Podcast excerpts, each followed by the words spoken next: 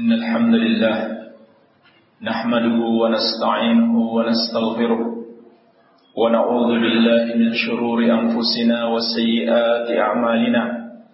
من يهده الله فلا مضل له ومن يضلل فلا هادي له. أشهد أن لا إله إلا الله وحده لا شريك له وأشهد أن محمدا عبده ورسوله صلى الله عليه وعلى آله وصحابته أجمعين ومن تبعهم بإحسان إلى يوم الدين. يا أيها الذين آمنوا اتقوا الله حق تقاته ولا تموتن إلا وأنتم مسلمون. يا أيها الناس اتقوا ربكم الذي خلقكم من نفس واحدة وخلق منها زوجها وبث منهما رجالا كثيرا ونساء.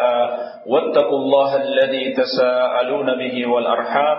إن الله كان عليكم رقيبا. يا أيها الذين آمنوا اتقوا الله. يصلح لكم أعمالكم ويغفر لكم ذنوبكم. ومن يطع الله ورسوله فقد فاز فوزا عظيما. أما بعد. kaum muslimin jamaah salat Jumat yang saya cintai dan saya muliakan. Rahimani wa rahimakumullah. Semoga Allah Subhanahu wa taala senantiasa mencurahkan rahmatnya kepada kita sekalian. Di dalam sebuah hadis qudsi yang diriwayatkan Imam Al-Bukhari dari sahabat yang mulia Abu Hurairah radhiyallahu anhu bahwasanya Rasulullah sallallahu alaihi wasallam bersabda Inna Allah Ta'ala qala. Sesungguhnya Allah Subhanahu wa Ta'ala telah berfirman Man adali waliyan Faqad adhantuhu bil harf. Barang siapa yang memusuhi waliku Maka aku umumkan perang terhadapnya. Wa ma taqarraba ilayya abdi bisyai'in Ahabba ilayya mimma aftarattuhu alaih Dan tidaklah seorang hambaku mendekatkan diri kepadaku dengan satu amalan yang aku wajibkan kepadanya yang lebih aku cintai daripada selainnya. Wala yazalu 'abdi yataqarrabu ilayya bin nawafil hatta. Dan tidak henti-hentinya hambaku mendekatkan diri kepadaku dengan amalan-amalan amalan-amalan sunnah sampai aku pun mencintainya. فكنت سمعه الذي يسمع به وبصره الذي يبصر به ويده التي يبطش بها ورجله, ورجله التي يمشي بها maka apabila aku telah mencintainya akulah pendengarannya yang dia gunakan untuk mendengar akulah penglihatannya yang dia gunakan untuk melihat akulah tangannya yang dia gunakan untuk memegang dan akulah tangannya yang dia gunakan akulah kakinya yang dia gunakan untuk melangkah. Wala in sa'alani la utiyannahu wala in ista'adzani la u'idzannahu andaikan dia memohon sesuatu kepadaku maka benar-benar aku akan mengabulkan permohonannya tersebut. Dan apabila dia meminta perlindungan kepadaku maka sungguh benar-benar akan aku berikan perlindungan kepadanya. Jemaah sekalian, inilah salah satu hadis hadis qudsi yang menjelaskan kepada kita keutamaan wali Allah Subhanahu wa taala dan bagaimana seharusnya kita bersikap terhadap para wali Allah Subhanahu wa taala. Di dalam hadis ini Allah Subhanahu wa taala berfirman, "Man 'ada li waliyan faqad bil harb." Barang siapa yang memusuhi waliku, maka aku umumkan perang terhadapnya. Maka dalam hadis ini jemaah sekalian, Allah Subhanahu wa taala memberikan peringatan keras kepada kita. Jangan sampai kita memusuhi wali-wali Allah. Jangan sampai kita memerangi wali-wali Allah. Karena Allah sendiri yang akan memerangi kita. Siapakah jemaah sekalian yang sanggup melawan Allah? Siapakah yang bisa menang melawan Allah? Pasti dia akan menemui kehancuran baik di dunia dan di akhirat kelak. apabila dia berani menentang Allah Subhanahu wa taala.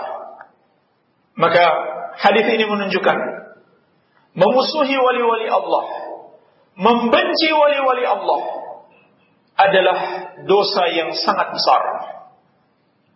Dan bisa saja sampai pada derajat kekufuran. Kapan itu jamaah sekalian? Apabila seseorang memusuhi wali Allah dikarenakan amalan-amalan agama, apakah itu kewajiban ataupun sunnah yang diamalkan oleh wali tersebut. Apabila seseorang membenci ajaran agama yang diamalkan oleh seseorang atau diajarkan oleh seseorang, maka itu adalah kekufuran. Hati-hatilah jamaah sekalian. Allah Subhanahu wa taala telah mengingatkan dalam Al-Qur'an, "Dzalika bi annahum karihu ma anzalallah fa ahbata a'malahum." Mereka itu kafir karena mereka membenci apa yang Allah turunkan, maka Allah menghapuskan amalan mereka. Bahkan dikatakan para ulama, "Man abghada syai'an mimma ja'a bihi Rasul sallallahu alaihi wasallam, walau amila bihi kafar."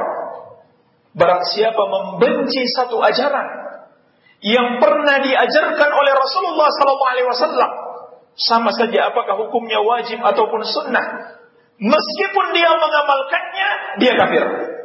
Jadi jamaah sekalian, jangan sedikit pun kita membenci satu pun syariat Allah Subhanahu wa taala. Apalagi sampai memperolok-olok, mempermainkan, merendahkan, menghina maka ini adalah kekufuran dalam bentuk yang lain. Sebagaimana Allah ingatkan di dalam ayatnya yang lain.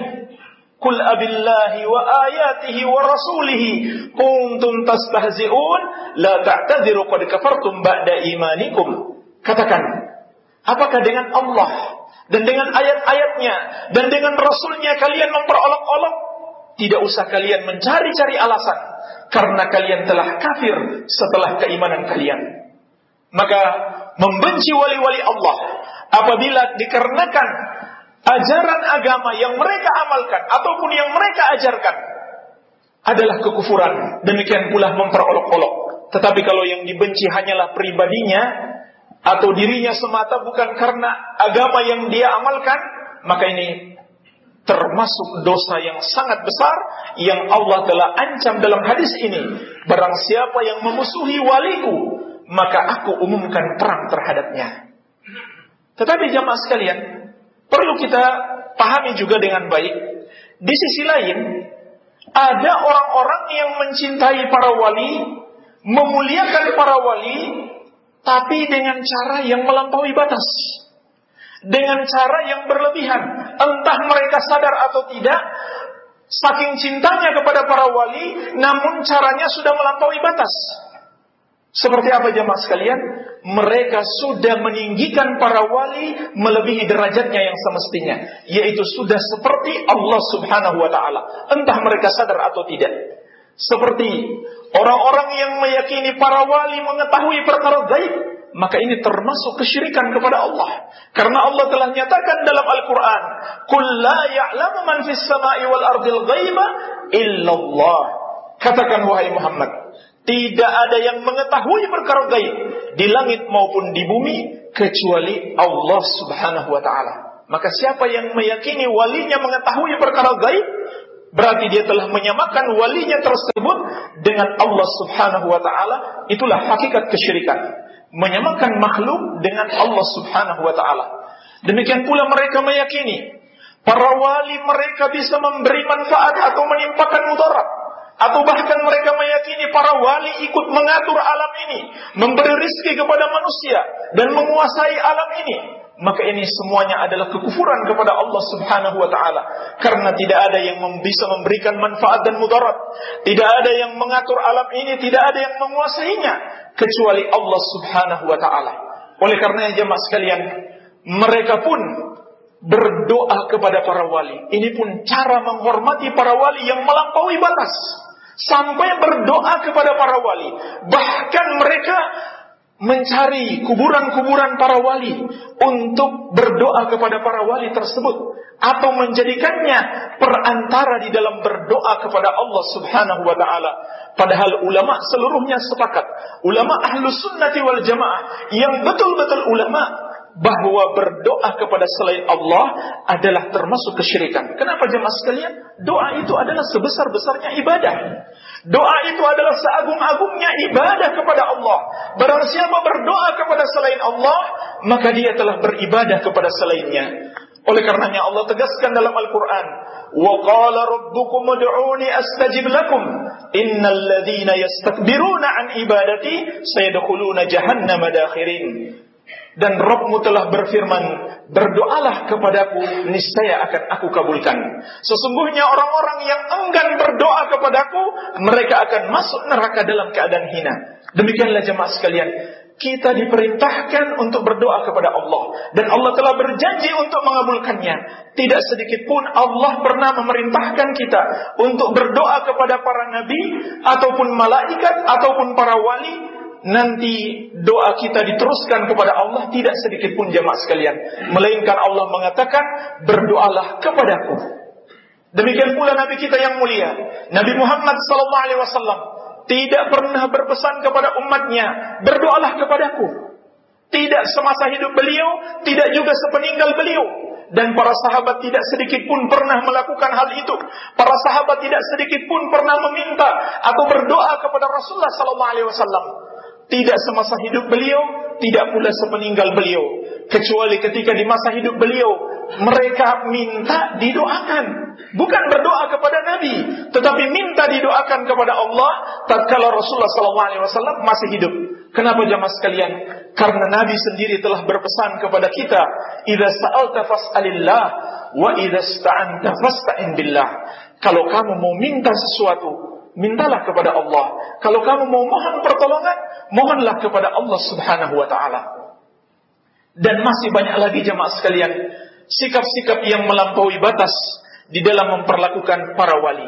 Kalau begitu yang seharusnya bagaimana jemaah sekalian?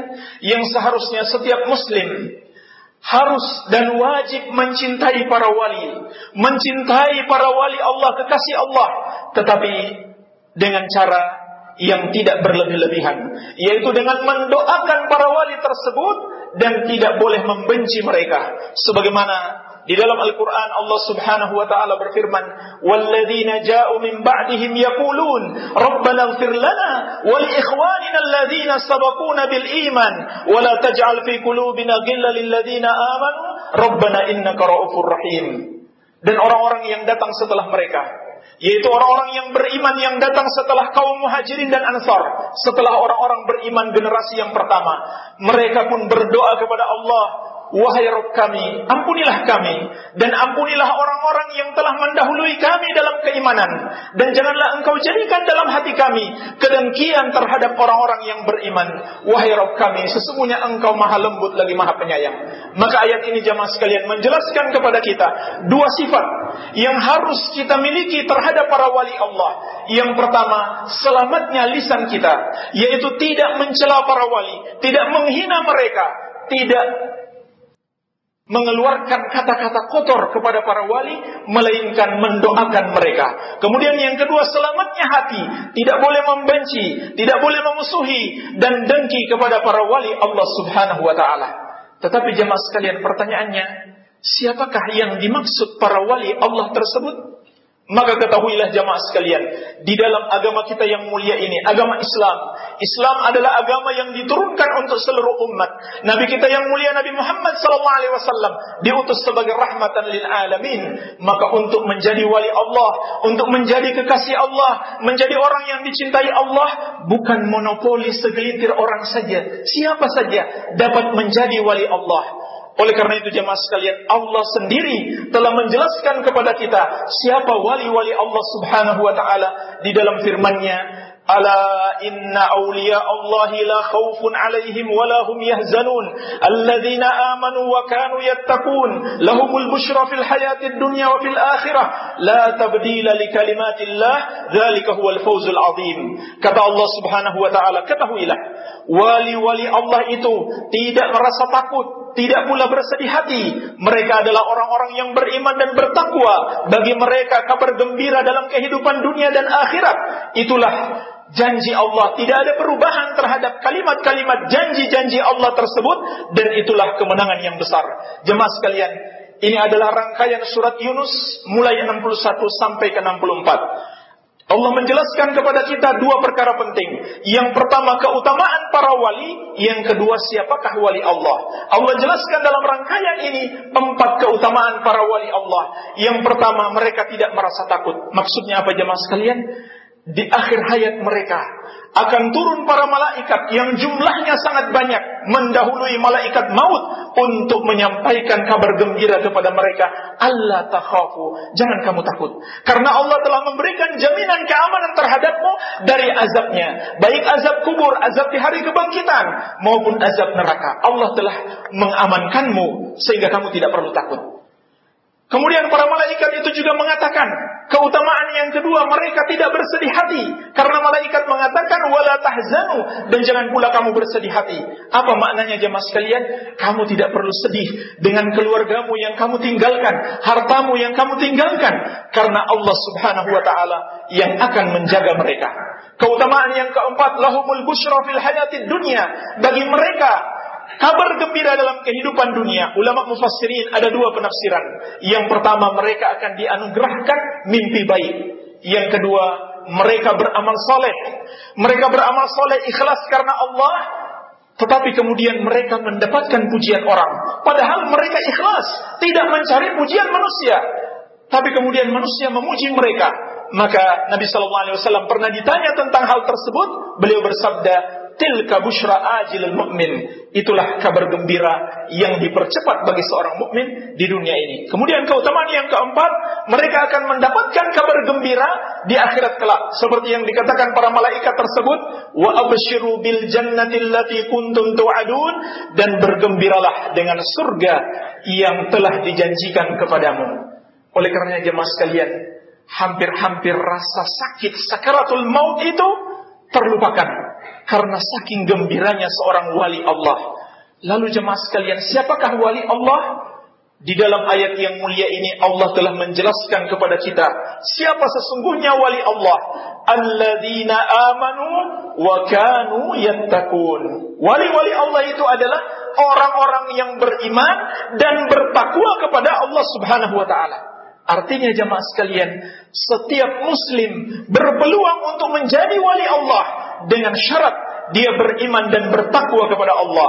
Dia beriman artinya dia beriman Allah sebagai Rabbnya, satu-satunya yang patut disembah dan dia beriman dengan nama-nama dan sifat-sifat Allah dan dia mengimani seluruh yang Allah wajibkan untuk diimani, terutama rukun iman yang ke, yang enam. Demikian pula jemaah sekalian dia bertakwa kepada Allah, yaitu dia senantiasa menjalankan perintah-perintah Allah dan menjauhi larangan Allah dengan ikhlas dan selalu meneladani Rasulullah sallallahu alaihi wasallam itulah wali Allah Subhanahu wa taala. Oleh karenanya jemaah sekalian, derajat kewalian manusia di sisi Allah itu bertingkat-tingkat, berbeda-beda sesuai dengan derajat keimanan dan ketakwaan kepada Allah Subhanahu wa taala. Maka para ulama kemudian menegaskan, "Man kana mu'minan taqiyan kana lillahi waliyan." Barang siapa beriman dan bertakwa kepada Allah, maka dia akan menjadi wali Allah. Dan di dalam hadis ini, Allah Subhanahu wa taala menyebutkan dua amalan untuk mencapai derajat wali. Dalam hadis qudsi ini Allah Subhanahu wa taala berfirman, "Wa ma taqarraba ilayya 'abdi bi syai'in ahabba ilayhi alaih."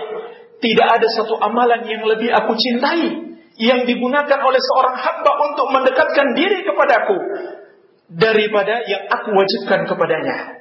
Inilah jemaah sekalian, cara untuk mendekatkan diri kepada Allah, cara untuk menjadi wali Allah, amalkan yang Allah wajibkan atas kita. Kalau kita tambah dengan sunnah-sunnah, maka Allah akan semakin mencintai kita. Derajat perwalian kita di sisi Allah pun semakin tinggi. Sebagaimana firman Allah, "Wala yazalu 'abdi yataqarrabu ilayya bin nawafil hatta uhibbahu." Dan tidak henti-hentinya hambaku mendekatkan diri kepadaku dengan amalan-amalan sunnah sampai aku pun mencintainya. Oleh karenanya jemaah sekalian, ulama menjelaskan, wali itu ada dua tingkatan. Yang pertama tingkatan al-muqtasidin, golongan yang pertengahan yaitu mereka sekedar menjalankan kewajiban dan menjauhi yang haram. Dan tingkatan yang kedua adalah as-sabiqina bil khairat al-muqarrabin golongan yang Allah lebih dekatkan kepada Allah yaitu orang-orang yang bersegera berlomba-lomba dalam kebaikan yaitu mereka menjaga amalan-amalan yang wajib, kemudian mereka tambah dengan sunnah-sunnah Nabi Sallallahu Alaihi Wasallam. Inilah jamaah sekalian yang disebut wali. Oleh karenanya jamaah sekalian, ulama kita banyak sekali mengingatkan, kalau kamu lihat ada orang yang bisa terbang di udara, ada orang yang bisa berjalan di air, atau mungkin kebal senjata tajam, bisa memukul dari jarak jauh, itu sama sekali bukan ciri seorang wali. Karena kalau cuma seperti itu orang kafir pun bisa. Itu sama sekali bukan ciri seorang wali. Ciri seorang wali itu hanya ada dua. Beriman dan bertakwa kepada Allah subhanahu wa ta'ala. Semakin seseorang mendekatkan diri kepada Allah dengan amalan-amalan wajib dan amalan-amalan sunnah. Maka semakin tinggi derajat perwaliannya di sisi Allah. Walaupun tidak diingkari. Para wali pun bisa saja Allah berikan karomah. Allah berikan kemampuan luar biasa. Tetapi jemaah sekalian, karomah itu bukan syarat menjadi seorang wali. Dan karomah itu pun tidak sedikit pun menunjukkan bahwa yang diberikan karomah lebih baik daripada yang tidak diberikan karomah. Kenapa jemaah sekalian? Karena karomah itu bisa jadi diberikan kepada seseorang justru karena imannya masih lemah sehingga Allah berikan karomah supaya imannya lebih kuat. Makanya dikatakan para ulama karomah di kalangan sahabat yang yang sangat kuat imannya justru lebih sedikit dibandingkan karomah pada generasi tabi'in. Karena para sahabat telah melihat mukjizat, para sahabat dibina dan dididik langsung oleh Rasulullah SAW. Beda dengan generasi tabi'in. Semoga Allah Subhanahu wa taala senantiasa memberikan pertolongan kita untuk mendekatkan diri kepadanya baik dengan amalan-amalan yang wajib maupun dengan amalan-amalan yang sunnah. Wabillahi taufik walhamdulillahi rabbil alamin.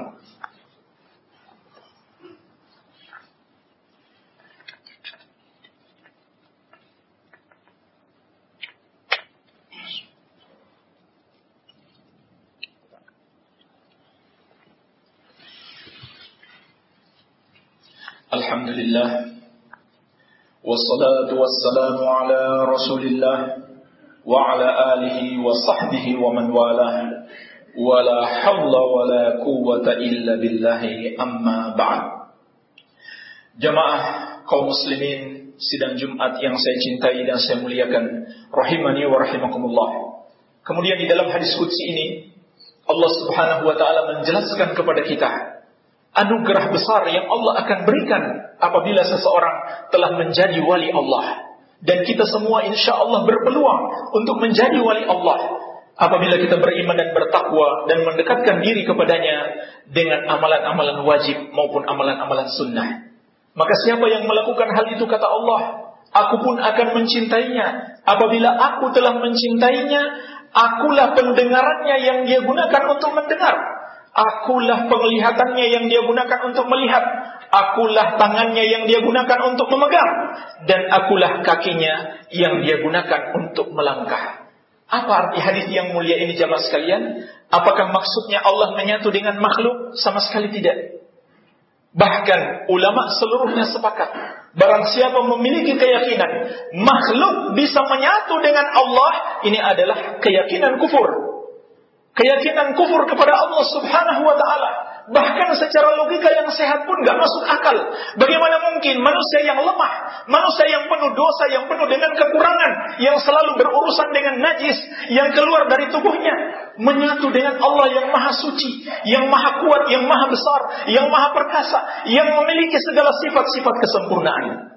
Tidak mungkin menyatu antara hamba dengan makhluk. Kalau begitu apa yang dimaksudkan di sini jamaah sekalian dijelaskan para ulama maksudnya adalah Allah menjadi pendengarannya dan penglihatannya kakinya dan tangannya, yaitu Allah akan berikan taufik kepadanya. Allah akan berikan hidayah kepadanya. Sehingga dia tidak mendengar kecuali yang Allah ridhoi. Dia tidak suka mendengarkan yang haram. Dia tidak suka mendengarkan ghibah, namimah, dan berbagai macam perbuatan dan ucapan-ucapan dosa. Tidak suka dia dengarkan.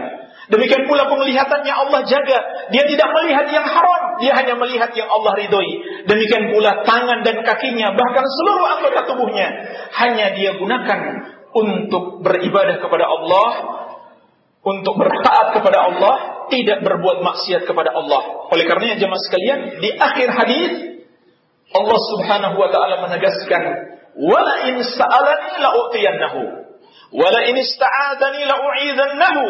Kalau dia memohon kepadaku, sungguh benar-benar aku akan kabulkan permohonannya.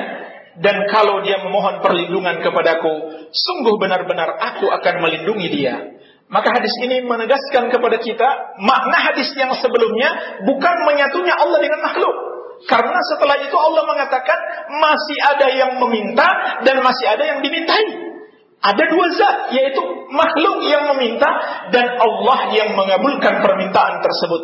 Maka ini pun menegaskan kepada kita anugerah besar yang Allah akan berikan kepada orang yang telah dicintainya, orang yang telah menjadi walinya.